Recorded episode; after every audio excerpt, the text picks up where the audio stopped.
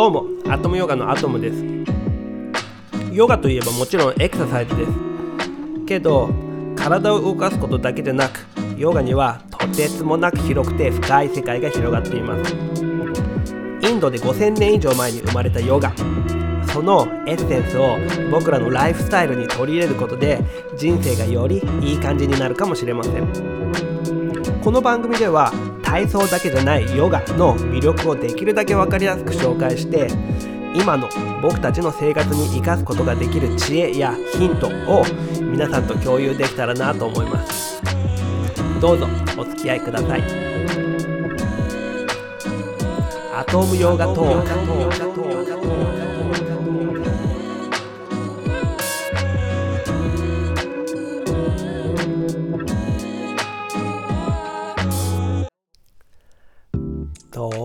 回はシバナンダヨガのエクササイズについて話そうかと思っててそのイントロで戦争のことについて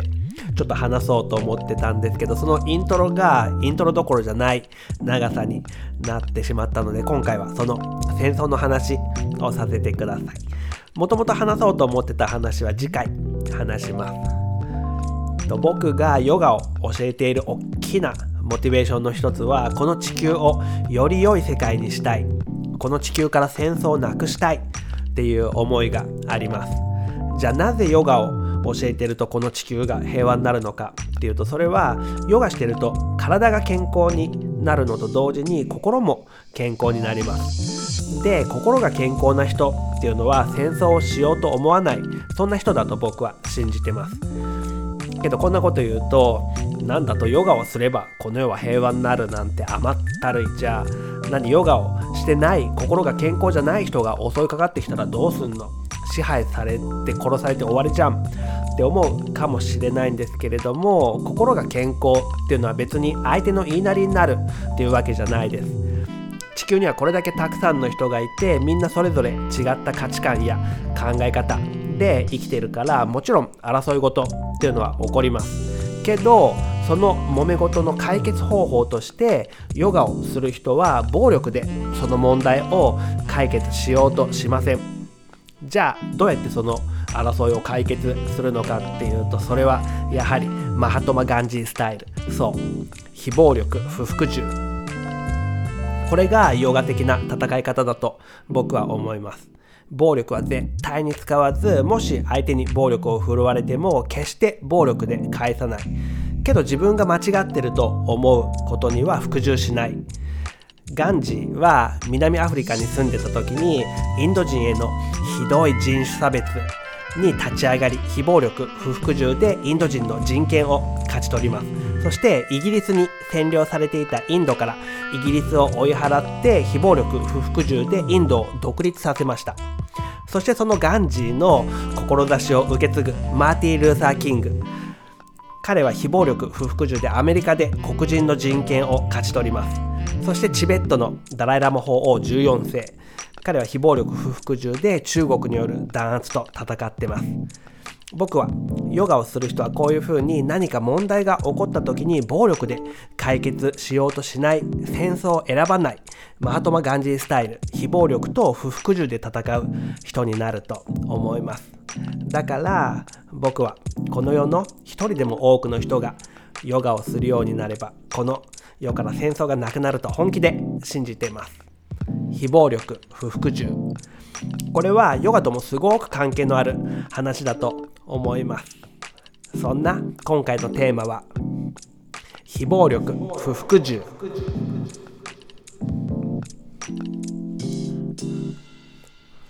非暴力不服従の生みの親ガンジー。彼はヨガのバイブルとしても超有名なバガワットギーターを愛読愛してました。そして今僕がこのポッドキャストで解説しているヨーガスートラにも出てくる有名な教えアヒンサン殺すなってやつですねを実践した人です。ガンジーとキング牧師の凄まじい人生については古典ラジオっていうポッドキャストの番組知ってますか？僕その古典ラジオのヘビーリスナーなんですけれどもそこでガンジーとキング牧師の人生についてすごく分かりやすくとても楽しく聞けるので超おすすめです。今回の僕の話もその古典ラジオから引用させてもらってる部分が多々あります。では非暴力不服従って聞くと相手の攻撃に対してのなんか受け身な感じがするかもしれませんけどこの非暴力不服従っていうのは全然受け身な姿勢じゃなくてむしろ攻めの作戦です。相手の暴力をまるで柔術や合気道のように相手の力を利用してその力で相手を自滅させる。そんな技です。じゃあマーティ・ルーサー・キングはどうやってその非暴力不服従で戦ったのか。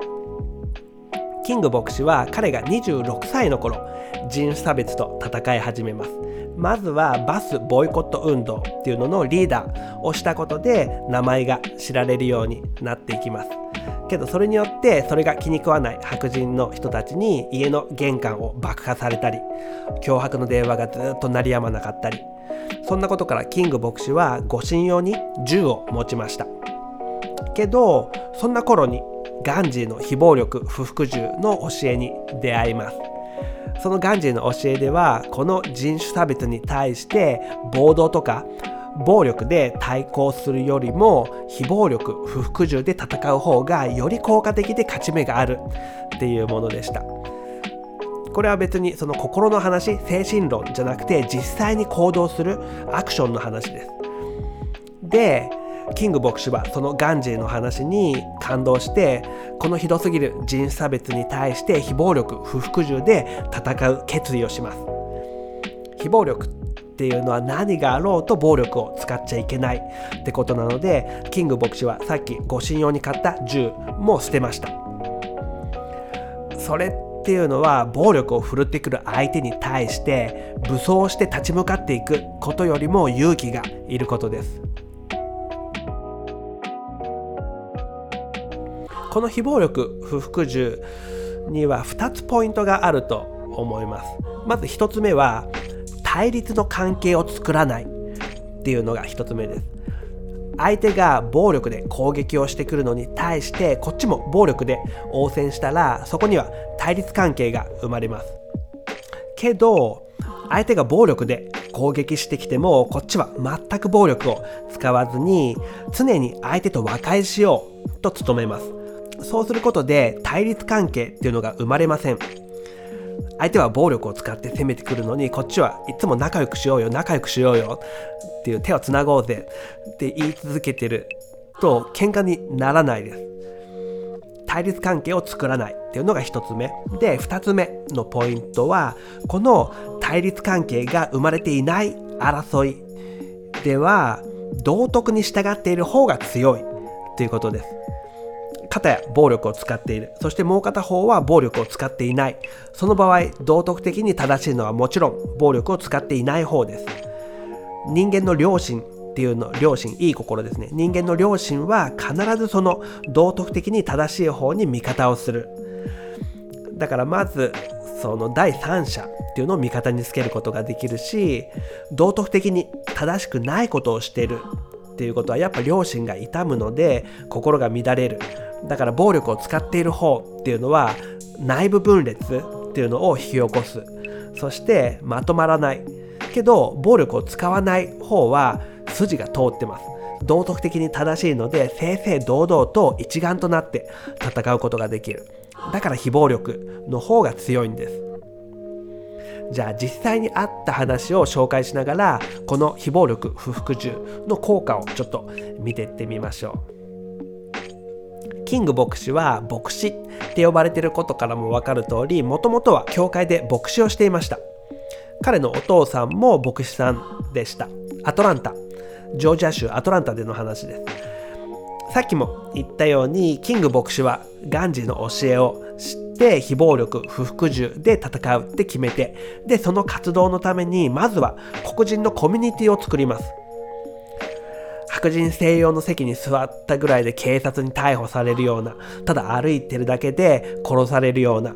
そんな状況に満足しちゃいけない、人間としての自尊心を持ってより良い人生を送る権利、そのために行動しようってみんなを説得というかみんなを教育し、作戦を立てて準備をします。けど、長いこと奴隷として生きてきた黒人は初めはこの白人にいいように使われている状況に慣れてしまっているというか。けどキング牧師のプライドを持ちなさいっていう教えにだんだんと自信を持ち始め人権を手に入れるために立ち上がります。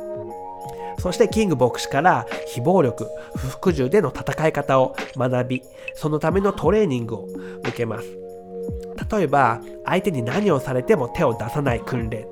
それから脅されたり喧嘩を売られた時の対処方法。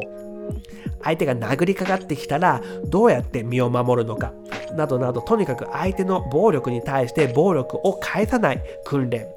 を受けました。でこの訓練には時間がだいぶかかったみたいで5年ぐらいかかって訓練したみたいです。そして不服従。それは相手の都合のいい要求に服従しないということです。その不服従のアクションとしてまずキング牧師がやったのはシットイン運動っていう活動をします。座り込み運動。それは当時南部の多くの町ではレストランとかカフェとかで白人専用の席と黒人用の席っていうのが分かれててもし黒人が白人用の席に座ったら犯罪となります。で警察に逮捕される。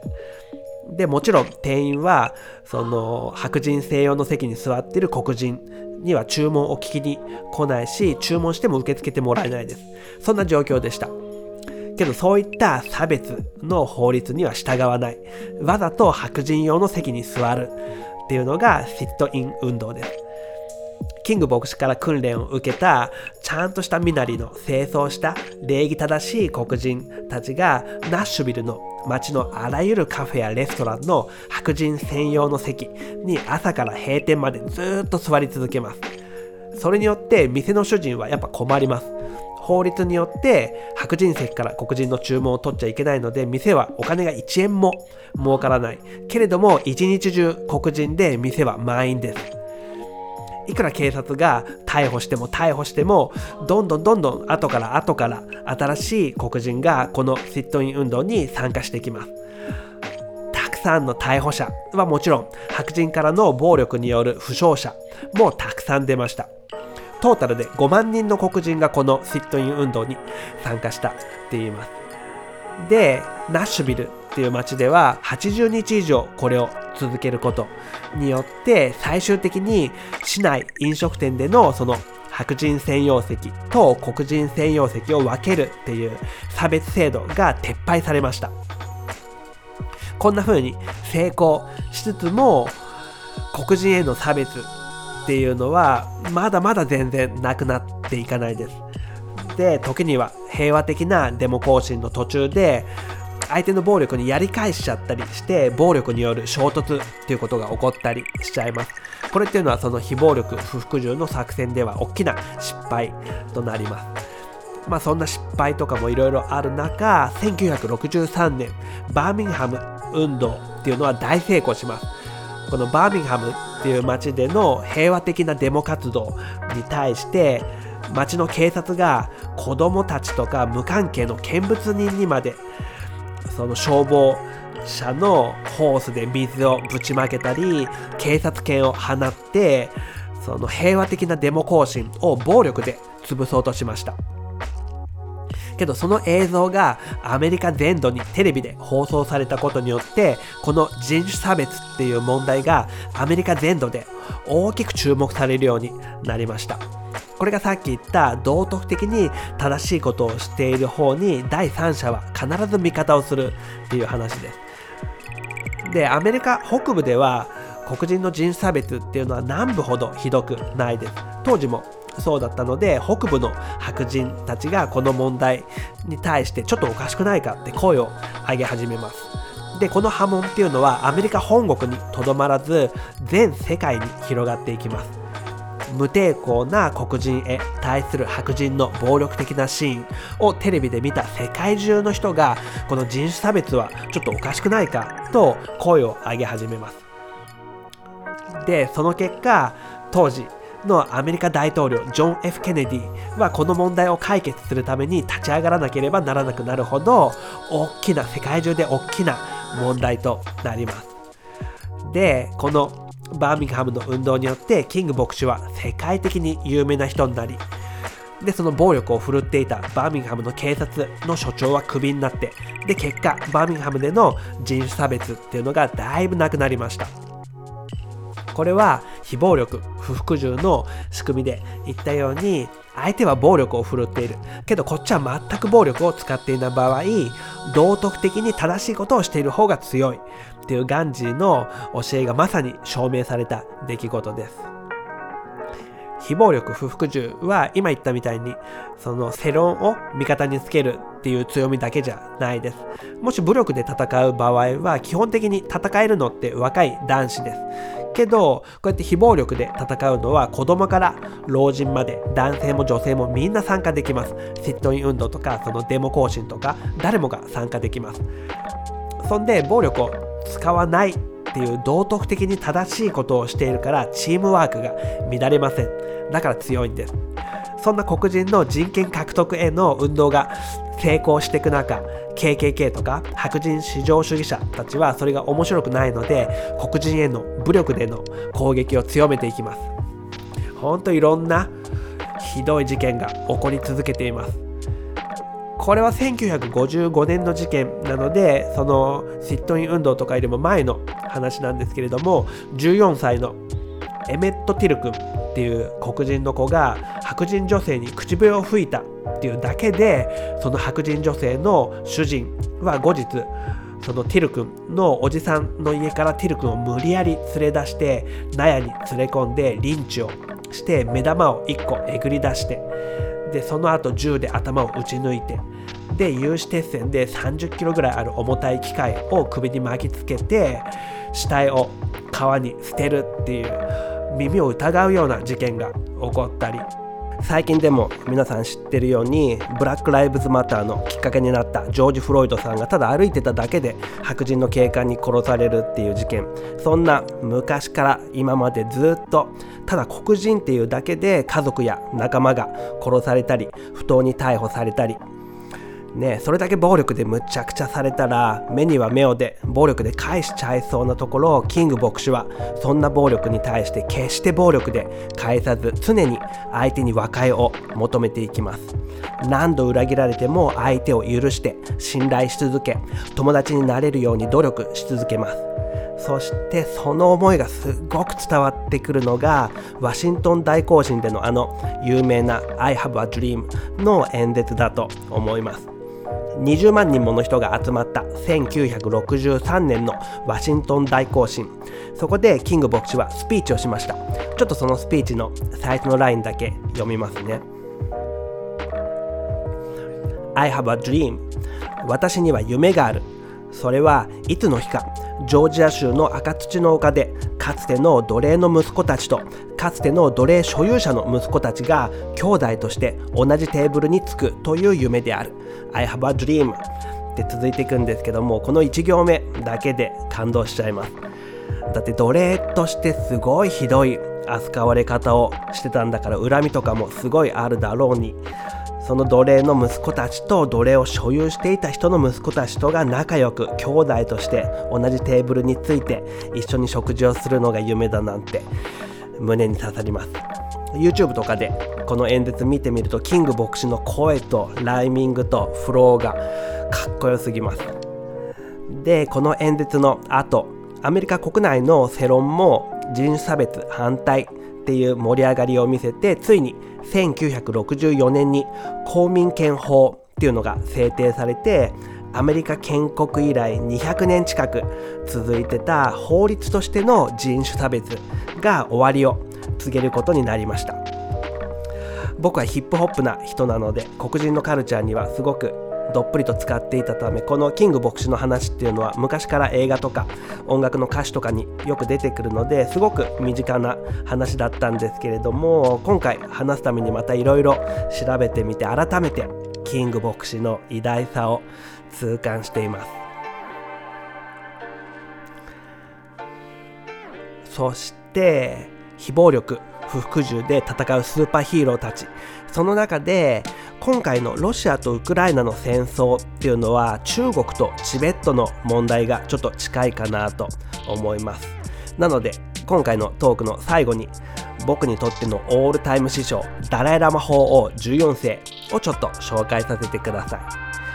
キング牧師についてでだいぶ熱く長く語ってしまったので今回ダライラマ法王についてはとても短めに話したいと思います。7世紀ぐらいからあるチベットっていう国に中国がチベットは中国のものだって言ってチベットに武力で攻め込んできました。ダライ・ラマっていうのはチベットの政治も宗教も司っているチベットのリーダーです。その頃ダライ・ラマ法はまだ10代で。でもこの中国が攻め込んできたことに対してどういうアクションをするかを求められました。側近たちはもうダライ・ラマ法が死んでしまったらそれこそ全てが終わりになっちゃうのでインドに亡命すべきだ。って側近はアドバイスをしてるんですけどそのアドバイスを退けていや私の責任は私の民衆と共にあることだ。って言ってダライ・ラマ法はチベットに残ろうとしてました。でそんなチベットのリーダーダライ・ラマを守るために彼のいる宮殿の周りにはチベットの民衆が続々と集まってきます。でそんな民衆たちの意見も真っ二つに割れててそのかけがえのないお命ですから逃げてくださいっていう人もいればいや行かないでくださいチベットに残ってくださいっていう人もいるっていう真っ二つに分かれてたって言います。けど中国が彼のいる宮殿を爆破するって言い出してで首都のラサの方でも緊張が最高潮に達しててその戦い。でついに中国側が全面的な武力行使に打って出てきた時ダライ・ラマ法王はチベットの魂を守るためには自分が亡命する以外にないって決意します。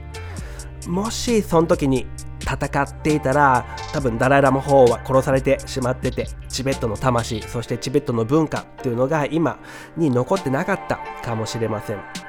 そんな中国の攻撃に対して非暴力そして不服従。ダライ・ラマ法王は故郷チベットを離れてインドに亡命しインドに亡命政府を作ります。中国にめちゃくちゃにされたチベットですけれども生き残っているチベット人たちの心の支えはダライ・ラマ法王です。まさにチベットの魂太陽のような存在です。彼がいることでチベット人は勇気が出るしチベット人であるっていう誇りプライドを失わずに生きていけてると思います。そしてこうして僕みたいにダライ・ラマ法王がきっかけでチベットの文化だったりチベットの仏教に触れることでチベットという国が大好きになる。そんな人がこの世界中にたくさんいます。以前ビースティボーイズがそのチベットのためのコンサートを開いたりとかそういう世界中にチベットダライ・ラマ法のファンっていうのはたくさんいます。彼が生きているからこそチベットがこうして世界で愛されているんじゃないかなと思います。今現在も中国とチベットの問題っていうのは全然解決してません。中国でダライ・ラマ法の写真を持ってるっていうだけで逮捕されるぐらいです。僕はインドのラダックっていう町やダラムサラーっていうチベット人のたくさんいる町にちょっと長いこと住んでたんですけれどもラダックっていうのはもう標高3600メートル以上のヒマラヤ中腹みたいなところにあるチベット人の町でそこは僕が今まで行ったことのある土地の中でも絶対忘れられないもしかしたら一番美しいところかもしれないです。ラダックの青空の青さは他のどこの空の青よりも濃いです。それと真っ白い山の雪とのコントラストが多分チベットってこんな感じの景色なんだろうなって思います。ラダックに住んでた時いつもなんかここ前世で自分が住んでた街な気がずっとしててずっと懐かしい気持ちでいました。そこでのチベット人の暮らしっていうのはすごくシンプルで素朴なんですけれども純粋でとても綺麗。初めてのインドの旅で僕インド人インド人結構むちゃくちゃなんですけどインド人のむちゃくちゃさにちょっと疲れてた時にそのラダックにたどり着いてチベット人の心のなんだろう温かさ優しさみたいのにすごくほっとして心が癒されました。今では中国の一部にされてしまったチベット自治区よりもこのラダックのあのインドにあるラダックの方がチベットらしいと言われてるみたいです。もちろん人の数だけ人生があるので一概には言えるわけないんですけれどもダライ・ラマ法王が非暴力不服従戦わずに今も生きていてチベットっていう国の看板を背負って笑顔で笑っていてくれることによってチベット人は故郷は失ったかもしれないけど心までは失わずにチベット人としての魂誇りプライドを持って幸せに生きているんじゃないかなと思います。故郷。家族仲間を失い自分も殺されかけたのにダライ・ラマ法王のあの笑顔。彼のあのハッピーなバイブスに僕も幸せと勇気をもらい続けてます。今回はヨガをする人が選ぶ戦い方はっていうことでマハトマ・ガンジースタイル非暴力不服従で戦うスーパーヒーローたちを紹介しました。キング牧師そしてダライ・ラマ法王もちろんガンジー。戦争を止めるために僕にできることを少しでもなんかしたくて今回はこの話をさせてもらいました。最後まで聞いてくれてありがとうございます。ではまた来週。ありがとう。アトムでした。